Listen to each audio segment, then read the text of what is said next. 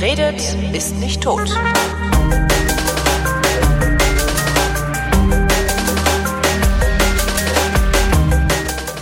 Willkommen zum Geschichtsunterricht einer Koproduktion von DLF Nova und Vrendt und aus Köln zugeschaltet der Matthias von Hellfeld. Hallo Matthias. Und zwar heute dem Thema angemessen in Gummistiefel. Denn Thema heute der Suezkanal. Der verbindet das Rote Meer mit dem Mittelmeer. So ist es. Normalerweise, wenn ich direkt zu Beginn der Sendung sowas sage, ist es falsch. Also von daher ist es schon mal Nee, ist sehr gut. schön. Äh, wo fängt man an, über den Suezkanal zu reden? Ja, sehr, sehr, sehr lange vor uns. Also deswegen macht's ja auch der Historiker. Das ist Ah, wirklich eine eher spannende Geschichte. Also ich hätte niemals gedacht und ich hätte auch bis äh, zu dem Tag, als ich begonnen habe, mich mit dem Thema zu beschäftigen, das vehement verneint. Aber es gibt tatsächlich einen solchen Kanal schon 1850 Jahre vor Christus. Ups. Ähm, der war natürlich in, mit einem etwas anderen Verlauf und sicher auch nicht so tief und auch nicht so breit, aber es gab ihn eben schon. Ähm, das ist der sogenannte oder der damals sogenannte Bubastis-Kanal. Und dieser Bubastis-Kanal gilt, ich sag mal so etwas als eine Art Blaupause für das, was dann später äh, gebaut wurde, weil ähm, und das auch das habe ich gelernt. Ich gebe zu, man lernt da wirklich sehr viel bei solchen Sendungen. Ähm, die Gründe, warum man einen solchen Kanal baut, eigentlich sich kaum geändert haben. Also ähm, man wollte eine, ich nenne das mal schiffbare Verbindung, ja, also von Landesteilen. Ähm, weil Schnell, schneller damals- von A nach B kommen, so ist dann auch Amerika. Schneller von A nach B sowieso, weil ja. genau, weil damals ähm, wie heute auf diesem Wege Waren und Personen äh, transportiert wurden, also per Schiff meine ich jetzt. Mhm. Und mit so einem Wasserlauf äh, ließ sich wunderbar Ackerbau und Viehzucht ähm, betreiben und damit den Ansiedlungen an den Ufern dieses Kanals ähm, eine Lebensgrundlage geben. Gleichzeitig konnte man Truppen oder Soldaten und Kämpfer äh, schneller irgendwo hinbringen. Und es war natürlich in dem Moment, wo dann der große Seeweg begann und man also mit Schiffen um die Welt segeln konnte, war es natürlich, was du eben schon sagtest, eine unfassbare Verkürzung des Seeweges. Wenn man mal sich eine Karte vornimmt und ähm, meinetwegen von England nach Indien äh, will, dann muss man halt ganz runden rum um Afrika rumsegeln. Und ähm, so konnte man jetzt im Grunde genommen ähm, im Jemen ins Rote Meer und dann fährst du an Mekka und Saudi-Arabien vorbei durch den Kanal eben und kommst nach Port Said und bist dann äh, im Mittelmeer. Und das ist natürlich ein paar tausend Seemeilen weniger und geht ein paar Tage beziehungsweise Wochen schneller. Also die Idee, so einen Kanal zu bauen, äh, die gibt es schon ewig, also 1800 Jahre vor Christus.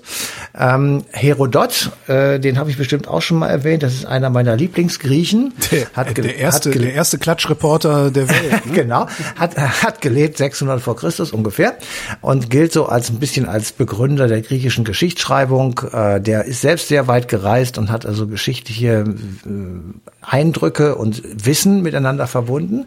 Und der beschreibt also, äh, dass es einen solchen Kanal gab, ungefähr 600 vor Christus. Dann äh, gibt es den berühmten Perserkönig Darius Ersten. Davon gab es dann mehrere hinterher, nämlich bis zum dritten. Ähm, der äh, machte einen Kanal, den, der ihn also schneller zum Roten Meer brachte. Und das war 100 Jahre später, also sagen wir ungefähr 500 vor Christus. Dann kam ähm, äh, nach Alexander dem Großen und dem Ende seines großen äh, Alexandrinischen Reiches ähm, gab es ja Nachfolgekämpfe, die sogenannten Diadochenkämpfe und einer davon wurde gewonnen von Ptolemäus und Ptolemäus ähm, war Herrscher in Ägypten und der baute einen Kanal, der auch so ähnlich verlief, nämlich den Ptolemäischen Kanal. So und ähm, dann baute später ungefähr 115, jetzt sind wir schon nach Christus, der römische Kaiser Trajan einen Kanal, auch in dieser Gegend, der nahm so ein bisschen den Verlauf dieses ersten, nämlich des Bubastis-Kanals von 1850 vor Christus. Trajan, das war der römische Kaiser, zu dessen Regentschaft das römische Reich die größte Ausdehnung erreicht hat. Zu der Zeit lebten ein Viertel bis ein Drittel der Menschheit im römischen Reich, ungefähr 115 nach Christus. Und dann äh, habe ich noch eine Zahl gefunden, 650, auch, nach Christus, ähm, ließen dann die ersten arabischen Herrscher in dieser Gegend den Kanal restaurieren. Und das waren alles so Kanäle, die irgendwie in dieser Gegend entlang liefen. Und den letzten, den ich noch habe, äh, dann darfst du mich auch wieder was fragen. Ähm, Das ist Napoleon. Der wollte nämlich auch einen Kanal bauen und oh. zwar, um dann über diesen Kanal etwas schneller einen Angriff auf Britisch-Indien starten zu können. Also da hatte sozusagen die militärische Komponente einen äh, größeren Aspekt noch gehabt. Das hat aber nicht geklappt, weil er nicht lange genug in Ägypten war. Der wurde nämlich sehr schnell dort von den Einwohnern, ähm, naja, beschimpft und dann ist er gegangen. Ich habe versucht, ein bisschen mitzugoogeln. Ähm, es kommt mir so vor, als hätte niemand jemals einen Kanal direkt von Meer zu Meer gebaut, sondern immer nur bis zu irgendeinem Fluss um die Ecke ja. und hinten rum. Genau. Die Frage, und ich hoffe, dass du sie nicht beantworten kannst, weil die so gut ist, ist, warum haben die das nicht direkt von Meer zu Meer gebaut? Ja, das kann ich dir natürlich nicht beantworten, ah. weil die Frage so gut ist. aber es hat äh, selbstverständlich äh, profanere Dinge auch gegeben, die eben diesen Kanal bis zu einem bestimmten Punkt sinnvoll machten. Ich sag dir auch, ähm, ich, ich nicht umsonst habe ich gesagt, Gummistiefel, Spaten und so. Ähm, ich halte das auch für eine große Herausforderung ähm, in, ich sag mal, tausend Jahre vor uns, so etwas zu bauen einfach. Also, äh, also dass das buddeln, stabil ja. bleibt, dass du, dass nicht alles wieder nachrutscht und so weiter. Also das und ist schon. Was, was ich ja gerne mal wüsste, sind auch die, du hast ja Niveauunterschiede beim Kanalbau. Also ja, ja. die damals schon Schleusen ja. gebaut haben. Eben, das meine ich ja, dass du einfach, äh, du musst ja gucken, dass ja. die, die Ränder stabil bleiben und dass du einfach äh, mit deinen Booten dann nicht irgendwann am Trocknen sitzt, weil das Wasser alles rausläuft und so weiter und so fort. Also das muss ja alles einigermaßen durchdacht sein und ähm, ich halte das schon für eine eine ziemliche Herausforderung, so einen langen Kanal zu bauen, der dann im 19. Jahrhundert nochmal sozusagen in Angriff genommen wurde und das waren einfach wirtschaftliche ähm, Überlegungen der beiden großen Kolonialmächte Frankreich und Großbritannien, mhm.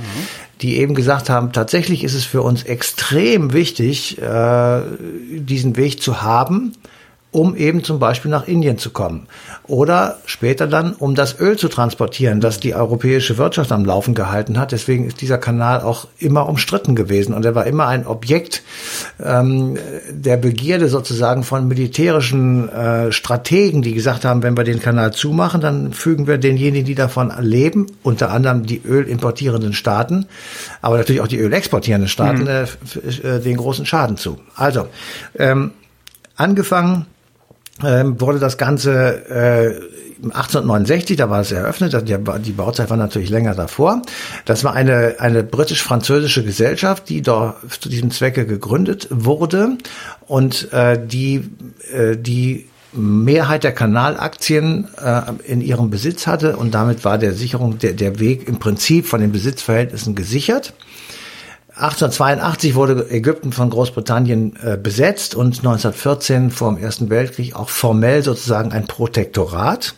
Mhm. Nach dem Ersten Weltkrieg wurde Ägypten ein Königreich und erhielt 1936 die volle Souveränität. Aber die Nutzungsrechte dieses Kanals waren davon ausgenommen. Die blieben nämlich ausschließlich bei Großbritannien äh, und, und Frankreich. Und die wirtschaftlichen Nutznießer war eben diese, ähm, ich sag mal, diese Gemeinschaftsunternehmung aus Großbritannien und Frankreich, ähm, die über diesen Weg dann natürlich erstmal die Baukosten reinkriegten, aber dafür auch natürlich unglaubliche Kohle mitverdient haben, weil das einfach natürlich ein extrem lukrativer ähm, Seeweg war und jeder hat äh, gesehen, da zahle ich lieber eine Gebühr, um da durchzufahren, als hier, weiß ich nicht, drei Tage lang um, den, um Afrika zu segeln oder ah. noch länger. So, nach dem Zweiten Weltkrieg blieben die britischen Truppen noch ein Jahr in Ägypten im Land stationiert. Danach war aber Ägypten weitgehend unabhängig von Großbritannien, also nach 1946, aber der Kanal blieb eben trotzdem noch in britischer Hand, sodass die Ägypter selber von diesem Kanal in ihrem Land relativ wenig hatten. Aber auch nicht allzu lange, ne? Die haben sich das irgendwann, äh, haben die sich das Ding doch einfach genommen, oder? Ich, ja, ja also ganz ich das einfach. Denn? Ah, genau, es gab diese Netflix-Serie The Crown. ähm, da ja. war irgendwie Suez-Krise, äh, als ja, Elisabeth genau. die Zweite noch ziemlich jung war. Genau. Das da ist eigentlich, grade, das sind, ist eine von zwei Sachen, die ich über den Suezkanal kenne. ja, eine dritte wäre, dass auch ich dann noch relativ jung war. Ja, aber das hat ja mit dem Suezkanal nichts zu tun. Nee, aber mit Lilibet, die war aber da schon älter als ich. Also ich will es nochmal andersrum sagen. Also die Ägypter ähm, nach dem Zweiten Weltkrieg haben so versucht, ein bisschen eine Schaukelpolitik zu machen. Sie waren weder ja. Ost noch West, weder Fisch noch Fleisch. Ähm, 1948 waren sie natürlich, sage ich mal, äh, an der Seite der sogenannten Befreiungsarmee, der arabischen Befreiungsarmee, an der Syrien, Jordanien, Irak und auch Saudi-Arabien teilgenommen haben und die gegen Israel, also gegen den gerade gegründeten Staat Israel angetreten sind. Gleichzeitig unterhielt Ägypten aber auch sehr gute Kontakte zu den Vereinigten Staaten von Amerika. Mhm. Und es war ja zu der Zeit noch eine Monarchie und 1953 wurde sie gestürzt durch den berühmten Gamal Abdel Nasser. Ja. Und jener Nasser äh, sagte, ja, das ist mit den USA ganz schön und gut, aber auf der anderen Seite ist auch die UdSSR ein interessanter Partner und äh, näherte sich ein bisschen mehr den, äh, der UdSSR an, war aber gleichzeitig Gründungsmitglied der Organisation der Blockfreien. Ähm, der, die Blockfreien, da war also Ägypten drin, da war Kuba bei, da war Indien drin, also sehr viele Länder, die weder ähm, den Ost- noch den Westblock favorisierten und entsprechend sich auch aus diesem Kalten Krieg mehr oder weniger rausgehalten haben. Mhm. Übrigens Jugoslawien auch. Tito war auch einer derjenigen, der das ganz massiv betrieben hat. So, äh, das ist sozusagen die Position von Ägypten äh, in den 50er Jahren. Und jetzt haben die irgendwann gesehen, ja, der Kanal, der wird ordentlich befahren und die Nutzungsgelder gehen eben in britische beziehungsweise französische Taschen. Und äh, gleichzeitig sehen sie, dass die Welt immer abhängiger wurde vom Öl. Und irgendwann kannst du natürlich zwei und zwei zusammenzählen und sagen, ja, wenn man den zumacht, dann äh, haben wir so ein ziemliches Druckmittel in der Hand. Ja, ist wie früher auf dem Rhein, wenn du da eine Burg hattest. Ne? ja, genau. Und wenn du, ja, oder wenn du noch besser im Rhein eine Insel, so eine Zollinsel. Ja, hier bei Kauk das Ding, ne? Äh, genau. Ja. ja, genau. Und, Egal. Äh, ja, jedenfalls, äh, die Idee war dann, ähm, wir, wir übernehmen, wir verstaatlichen diesen Suezkanal, kriegen Kohle durch die Nutzung des Kanals in die Staatskassen und können damit den Bau des berühmten und großen Assuan-Staudamms finanzieren. Das konnten ah. sie nämlich so ohne weiteres nicht.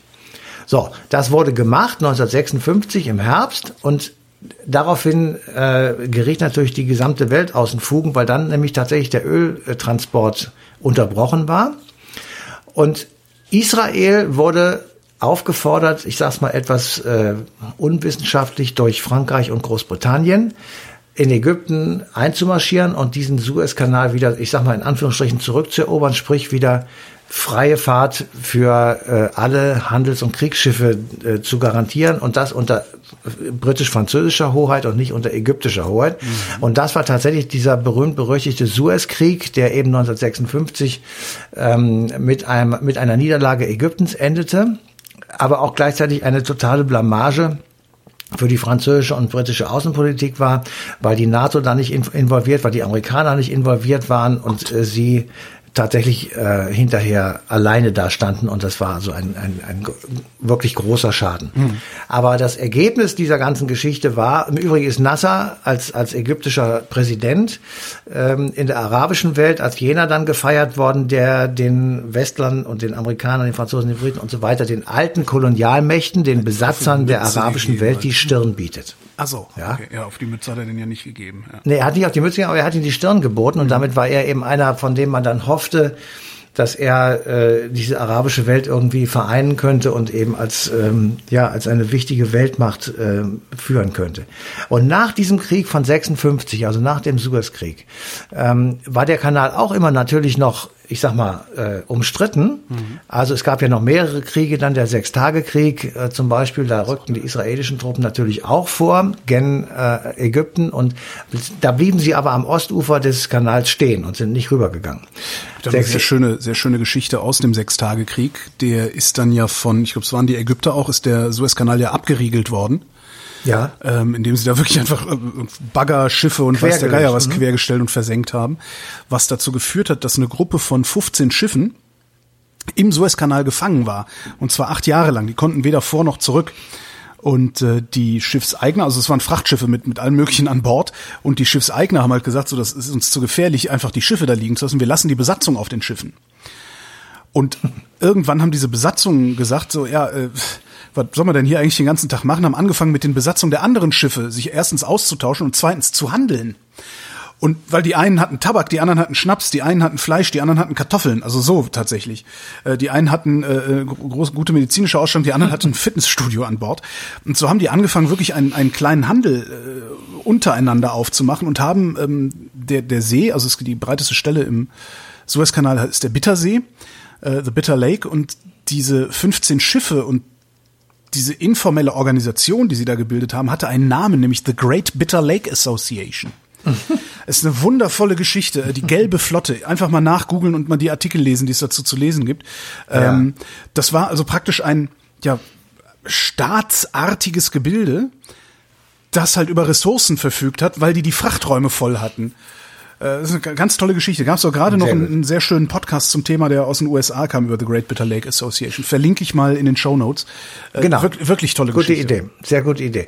Ähm, also von solch dramatischen Geschichten äh, hört man dann danach nicht mehr, äh, obwohl es Krieg gibt. Also eben habe ich gesagt, den Sechstagekrieg, 73 äh, gab es den Jom Kippur-Krieg.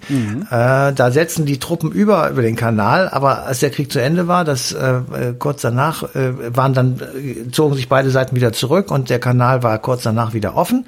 Und heute oder seitdem ist er nicht mehr ähm, umstritten und heute fährst du mit Luxuslinern da durch und guckst dir die arabische Wüste an und siehst, wie da die Kamele langlaufen. Also ähm, eine ähm, ja fast auch schon eine touristische Attraktion eben neben dem äh, großen wirtschaftlichen Erfolg, der dieser Kanal eben ist. Also es betreibt tatsächlich eine Suez Canal Authority, und das ist eine ägyptische äh, Gesellschaft, aber sie muss, und das ist das Wichtige daran, äh, sich an, an, an Konventionen halten. Und diese Konventionen besagen eben, dass dort freier Schiffsverkehr stattfindet.